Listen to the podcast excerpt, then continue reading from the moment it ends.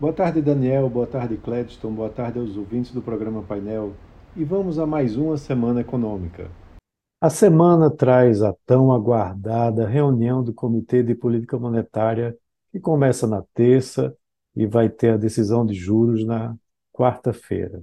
Essa vai ser a quinta reunião em 2023 e vale lembrar que o Banco Central começou a elevar os juros em março de 2021. Essa quarta-feira, depois de dois anos, deve realizar o primeiro corte.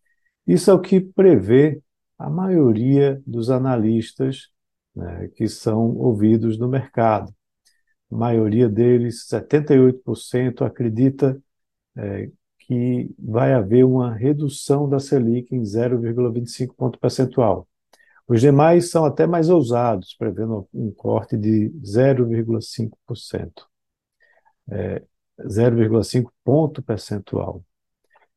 O Banco Central deve dar início ao ciclo de alívio monetário de forma cautelosa, dado que o núcleo e as expectativas de inflação continuam acima da média, além da resiliência da atividade econômica e do mercado de trabalho. O Copom deve indicar que vai conduzir a política monetária de acordo com a meta, avaliando a estratégia de política mais adequada para que essa convergência também aconteça. E também vai ser importante monitorar o relatório Focus dessa segunda, com as previsões dos economistas para inflação, juros e PIB para 2023 e os próximos anos. Na agenda de indicadores econômicos, o principal destaque é a produção industrial do mês de junho, que vai ser divulgado pelo IBGE na terça-feira. A expectativa de um crescimento de 0,3%. A balança comercial de julho também vai ser divulgada na terça, e as previsões do mercado apontam para um superávit de 8,22 bilhões de dólares. A primeira semana de agosto também é marcada pela retomada dos trabalhos do Congresso Nacional com o fim do recesso. Então, volta à pauta a reforma tributária e o arcabouço fiscal, que dependem ainda de votações. E a temporada de resultados do segundo trimestre ganha bastante fôlego essa semana. Empresas de peso da carteira do Ibovespa vão divulgar seus números. O mais aguardado é o da Petrobras, que vai sair na quinta-feira após o fechamento da Bolsa.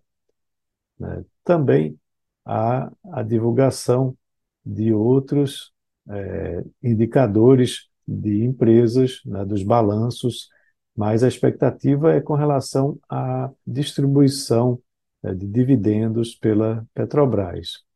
Mas o Bradesco vai, ser, vai ter também divulgação de resultados junto com Eco Rodovias, Clabin, Suzano, CSN, TIM, Ambev e Lojas Renner.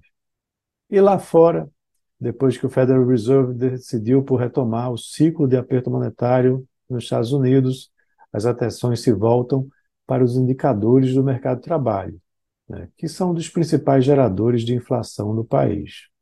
Essa maratona de dados começa na terça-feira com o relatório JOLTS de vagas em aberto.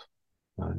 onde há uma expectativa de 9,62 milhões em junho, um número levemente inferior ao de maio, que foi de 9,82 milhões. A pesquisa ADP de criação de emprego no setor privado vai ser divulgada na quarta. É uma média de projeção do mercado fala de 188 mil novas posições, menos da metade das 497 mil de junho, que foi um dado que surpreendeu e azedou o humor dos investidores. Ambos os indicadores aquecem a divulgação do dado principal.